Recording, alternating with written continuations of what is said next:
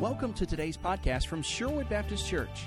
For more information on Sherwood or Pastor Michael Catt, visit our website at sherwoodbaptist.net. And now, here's Pastor Michael Catt. I've got a GPS system in my car. I, I looked around and I saw these thousand dollar things and everything else, and I, I wasn't going to pay the sixteen hundred dollars to get one in the car. So I went on Amazon and I found one. It was two hundred ninety nine dollars, and I said, you know, two hundred ninety nine dollars. If I just don't get lost one time, it's worth it, because I have to confess so much when I get lost. Uh, my attitude, my thoughts, the MapQuest uh, other things. I can't read MapQuest. I mean, you might as well put German in front of me as to put MapQuest in front of me. You know, turn right, and then they give you the wrong name of the road and everything. So I got this GPS thing, and it just a little suction thing, and it sticks up on my windshield, and I program it and I put the address in. Now, I have mine programmed to say I want the fastest route, the most use of interstates, and the least stops because, you know, my goal in life is to beat my time on the last trip. And I was going to, to meet uh, uh, Charles Lowry and Ken Offord. Ken's a pastor in, in, down in Valdosta. I was going to meet them to play golf one morning. And so I was going to the golf course of, t- of uh, the South in Tifton. So I plugged it in because I didn't know where the golf course of the South was. And so I get to the light in Sylvester and it says, turn left. And I, I'm thinking, I'm not turning left in Sylvester. Tifton's that way. I'm not going this way. Now, obviously, this GPS system knew something I didn't know, but I didn't care. I knew turn left meant a two lane road. It meant some stop signs. It meant that I could slow down to about 30 if I got behind a tractor or an 18 wheeler or got a double yellow line. And so I just kept going. What I did is I turned my Garmin off. I got out of Sylvester city limits and I hit it again and I, and I hit find on it again, and then it told me to go to Tifton. I said, See, you should have done what I wanted you to do. That's what I was talking to my GPS system. And so Lola's telling me to turn in Sylvester. I don't want to turn in Sylvester because she's going to take me a back way. Now, I know up here, I know that Lola knows more than I do. I know I'm directionally dysfunctional.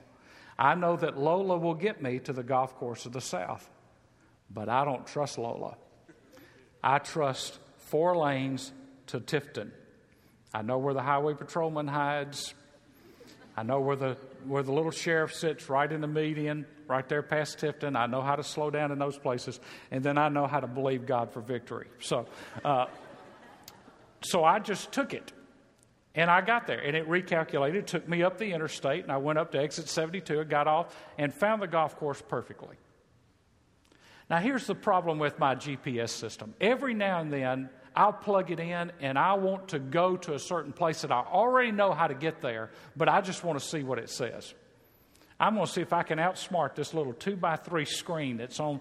You know, I mean, they put men on the moon with computers that filled this room, and you got a thing this big that knows where you are. It's kind of like my mother when I was a teenager. You know, it just she always knew where I was. Uh, and so you got this little thing, and I just want to see if it's going to take me down the right road. And sometimes it takes me on detours. Here's what I think happens to us.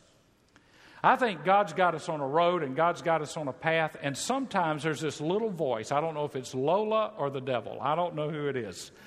But there's this little voice that whispers to us take this detour, take this shortcut, go on this path. And yet we know where we need to go and we know what our destination is, but we'll take and listen to the voice of someone or something and we'll bypass what we know to be the right thing to do and we'll take a detour. And we'll end off in a ditch somewhere because we, we've not followed what we know to be true. And I want to submit to you that people take detours of legalism and they take detours of license which is why Paul writes about liberty because he says there are two extremes that are wrong to you.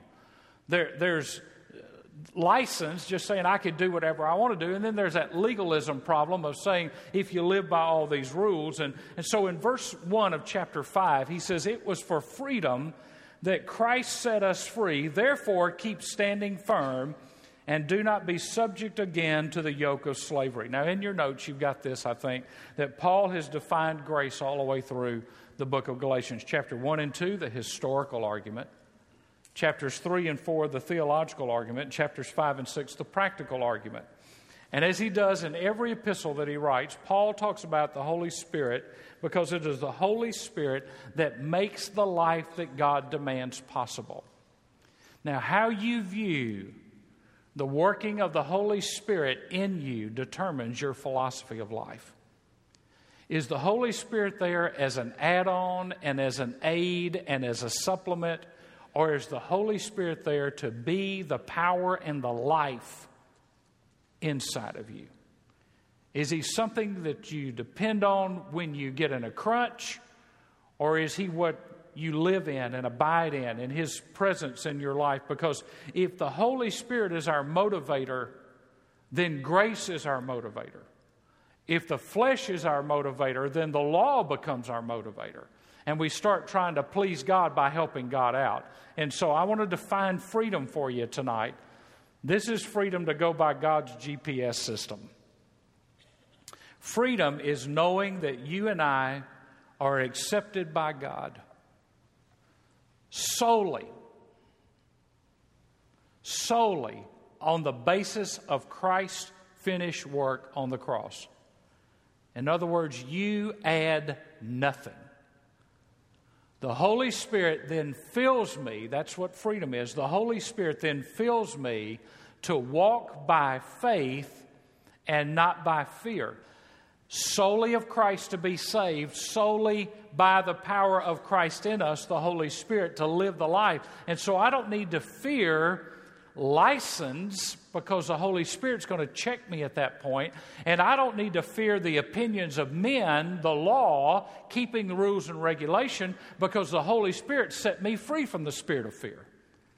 God's not given us a spirit of fear, but a power and of love and of a sound mind. So when you talk about freedom, it's it, you got to know something. You got to know that I am fully accepted by God solely on the authority of what Christ has done on the cross. I didn't do anything to get saved other than respond to God's Holy Spirit working in my life and I don't do anything to keep my salvation other than respond to God's Holy Spirit working in my life. The Holy Spirit is the consistency of my life. Or I become inconsistent and I begin to live in fear and anxiety and worry. Wonder if I'm pleasing God. Wonder if I've done enough today. Wonder if I've prayed enough. Wonder if I've studied my Bible enough. Wonder if I've talked to enough people about Christ. And we get into the bondage and the snare of the fear of man. And, and so there, I want to talk about the duty of the saved to stay free. It's not just to, to be free and to be set free, it's to stay free. And verse 1, chapter 5, verse 1 is a hinge verse. It is one of the pivotal verses in all of Galatians because it is a transition from what Paul has been talking about with keeping the law into how he's going to talk about how the spirit filled life operates in our lives, how the Holy Spirit works in us. And you can divide the verse into two parts. And really, it needs to be divided into two parts. Number one, it is a declaration of God's purpose in saving us. It is a declaration of God's purpose in saving us. That's the first part of the verse. It is for freedom that Christ set us free. Paul did not write Galatians for them to get free, he wrote Galatians so that they would stay free. And so it is a declaration of Christ's purpose for us for freedom that Christ has set us free. Now, the freedom is from the law. Now, listen, not as a guide for life, but it is freedom from the law as grounds of salvation or acceptance. Nothing wrong with the law. I mean, when you're saved and filled with the Spirit, you still shouldn't lust. You still shouldn't covet. You still shouldn't envy. You should still love God with all your heart. You should still not have any idols or any false gods in your life.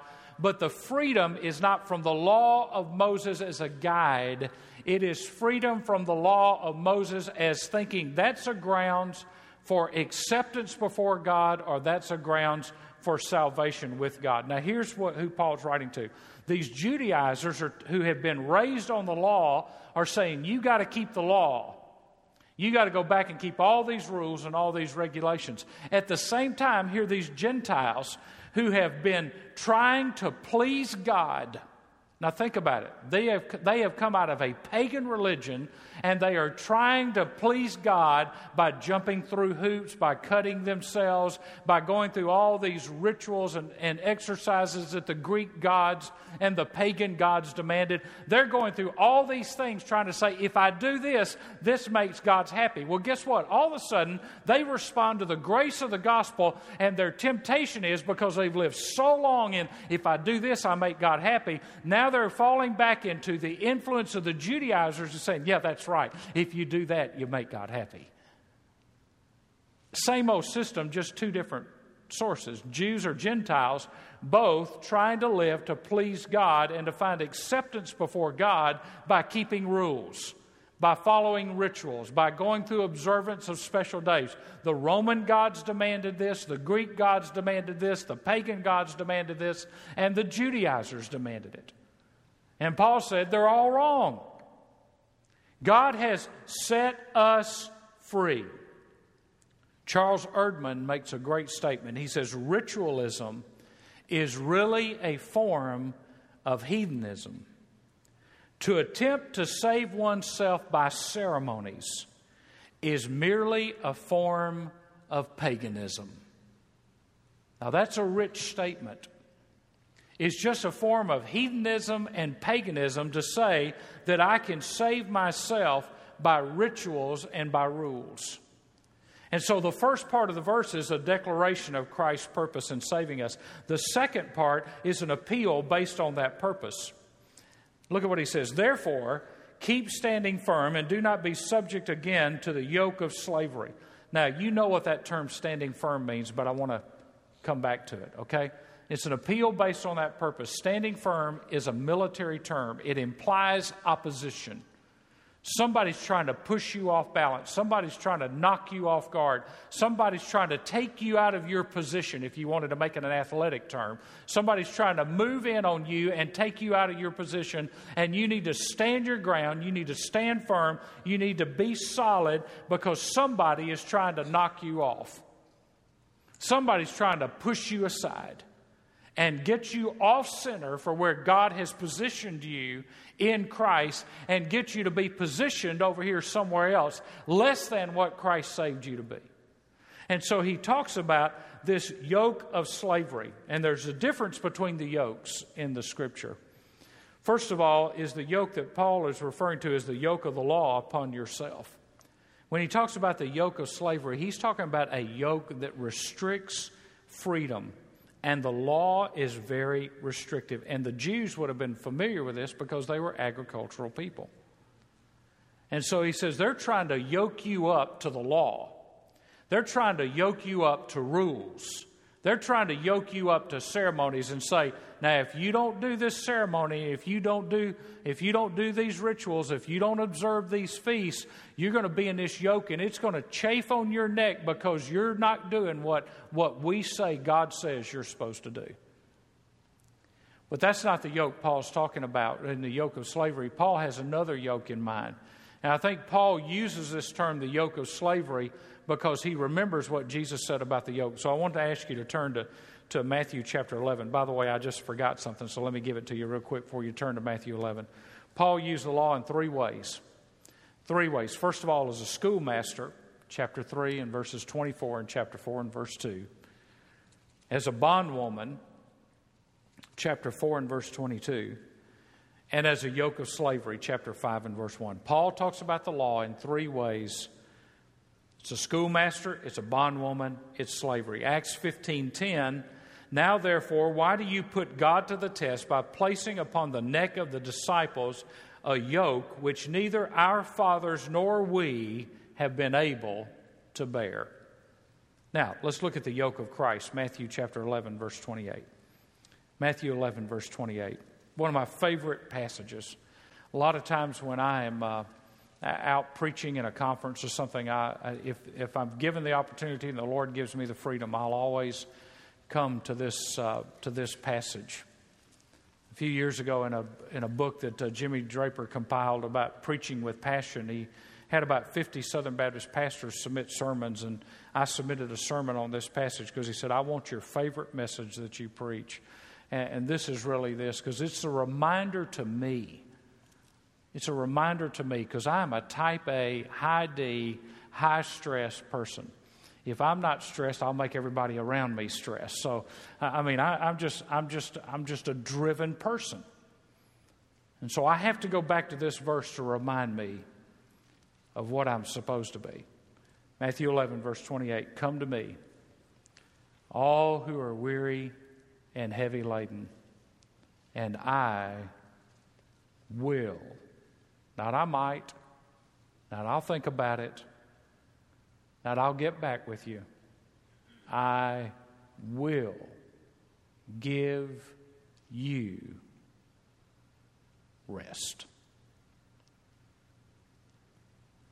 Take my yoke upon you and learn from me, for I am gentle and humble in heart, and you will find rest for your souls. For my yoke is easy. Jesus is comparing his yoke to the yoke of the Pharisees. He says, My yoke's easy and my burden is light. All right, let's look at verses 2 through 4 very quickly. Behold, I say, Paul, say to you that if you receive circumcision, Christ will be of no benefit to you. And I testify again to every man who receives circumcision that he's under obligation to keep the whole law. You have been severed from Christ, you who are seeking to be justified by the law. You have fallen from grace. So there are three results of subjecting yourself to legalism. Number one, you're saying the atonement was inadequate. Paul says Christ is no benefit to you. You're saying the atonement was inadequate, that it wasn't sufficient, that you have to add something, circumcision, add whatever you want to, want to say. Paul says, Behold, the beginning of verse 2, that word behold means mark my words. Write it down. Pay attention. Behold, if you receive circumcision after you're saved, Christ is no benefit to you because you've tried to take something away to add something to your salvation, and neither one's going to work. He, he says he's of no benefit. Christ will be of no benefit. It nullifies grace. For you to say, I've got to keep a rule, I've got to keep the law, to be saved or as a sign that I'm saved. He's dealing with the theology of circumcision that works are necessary for salvation or that some ex- external standard makes us spiritual. He said, if you receive, now that tense is passive, which means they haven't done it yet, but they're thinking about it. Paul said, Paul is saying, I cannot believe that anybody touched by the grace of God could go backwards to a to a ritual and a rite that is Old Testament and has nothing to do with the new covenant. I can't believe you'd do that. So, as Paul says, you're thinking about it, stop thinking about it, don't go there. Secondly, you're obligated to keep the whole law. If you're going to do that and say, well, you know, we need to be circumcised so that we can keep the law, then you better keep the whole law. Verse 3. The law is not a cafeteria line where you get to go and pick and choose what you want to keep and what you want to obey and ignore the other part. You, if you're going to pick part of the law, you got to do it all. You got to keep all the feasts, you got to keep all the special days. Now, there's an indication that these Judaizers had already gotten them to keep the feasts and the special days, and the next step in drawing them away from the gospel was circumcision, and then the next step would be keeping the whole law. James 2:10 says, "Whoever keeps the whole law and yet stumbles in one point has become guilty of all." So what Paul is saying, all right, if you're dumb enough to buy this line that you need to go out and be circumcised, first of all, the atonement is not sufficient for you because you think that you can help God out in salvation, which should, you should question whether you're even saved or not. Secondly, now that you're thinking about do this, if you do it, you better keep all the law or you're not going to be saved. I mean, Paul's just throwing it at them. I mean, this is a machine gun fire that he has given them right now. And then the third one, he says, You've fallen from grace. Now, this is where we're going to finish tonight. Verse 4. This is the only place. And how many of you have ever, heard the term? I've heard somebody, they've fallen from grace. How many of you ever heard that term? Okay, first thing you need to note the law of first occurrence is a rule of biblical interpretation. In other words, when a term first appears, you need to see what the context of that term is and why it's there and what it means in that context. This is the first occurrence of the phrase fallen from grace. It is never used any other time in Scripture. This is the only time this term is used, and some people have made this term a denomination and a major theological position, and it's because they've misinterpreted the term. It has nothing to do, let me repeat. Paul, in this context, this has nothing to do with an Arminian doctrine that you can lose your salvation. If it did, then you've got to go. If, if fallen from grace here means you can lose your salvation, then you've got to go back to chapter 4 and cut out the word adoption because Paul has now contradicted himself. And the Bible never contradicts itself. Remember what we talked about with adoption? You cannot be adopted and unadopted.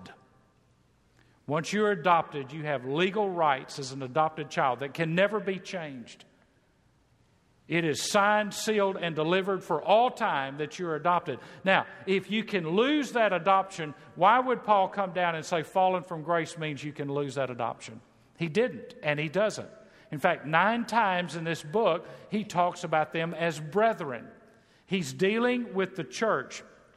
Here's what he's saying To fall from grace is to fall into legalism. To fall from grace is not to lose your salvation. To fall from grace is to fall into legalism or to fall into another idea of how salvation comes about. Look at the context. He's talking about adding the law, adding circumcision. Now, here's an important statement I want you to write down. The Bible never says anything about a believer being unjustified. The Bible talks about people being carnal, the Bible talks about people being disobedient, but not one time in the Bible does it ever say that anybody that is justified becomes unjustified. That is important for us to understand because when you've got Christ and the Holy Spirit is in you and Christ dwells in you and the Father has put your name in the book of life, that cannot be removed. He does not write names in the book of life with a pencil with a big eraser by the side of it. He writes your name in blood. And so Paul is saying you've fallen into legalism. The, fall, the word fallen means to lose your grasp or your grip on something. They've lost their grip, their grasp on the truth about grace. There's two statements here. First of all, if you try to mix law and grace, you fall from grace as a principle. If you try to mix law and grace, if you try to say, I'm saved by grace, but I'm kept by works, I'm saved by grace, but I'm going to help God out, you mix law and grace you lose grace as a principle of operating your life, and you begin to operate your life by rules and regulations, and you can never live up to those rules. Secondly, this is a longer one. Because you lose your grasp of grace regarding sanctification, does not mean that you lose your grasp of grace regarding justification. Now, that's a big statement, but it just simply means just because you lose your grasp somewhere along the way and say, you know, maybe I just need to help God out, doesn't mean God says, that's it, you're not saved. No. It doesn't change your justification. But don't lose your grasp on sanctification happens the same way that salvation happens. It's by grace through faith. It's by obeying God. It's by walking in the law of love. John MacArthur says this if justifying grace were forfeited every time sanctifying grace was interrupted or neglected, justifying grace would be worth nothing. Retaining salvation would then be a matter of works. Two more verses, two more minutes, and we're through. Galatians 5 5. For we, through the Spirit, by faith, are waiting for the hope of righteousness. For in Christ Jesus, neither circumcision nor uncircumcision means anything. In other words, it doesn't matter where somebody is or not, it doesn't have anything to do with Christ. In Christ Jesus, neither circumcision nor uncircumcision means anything but faith working through love. Now, I want you to look. In these two verses, verses 5 and 6, you find what Paul says are the key words of the Christian life faith and hope and love.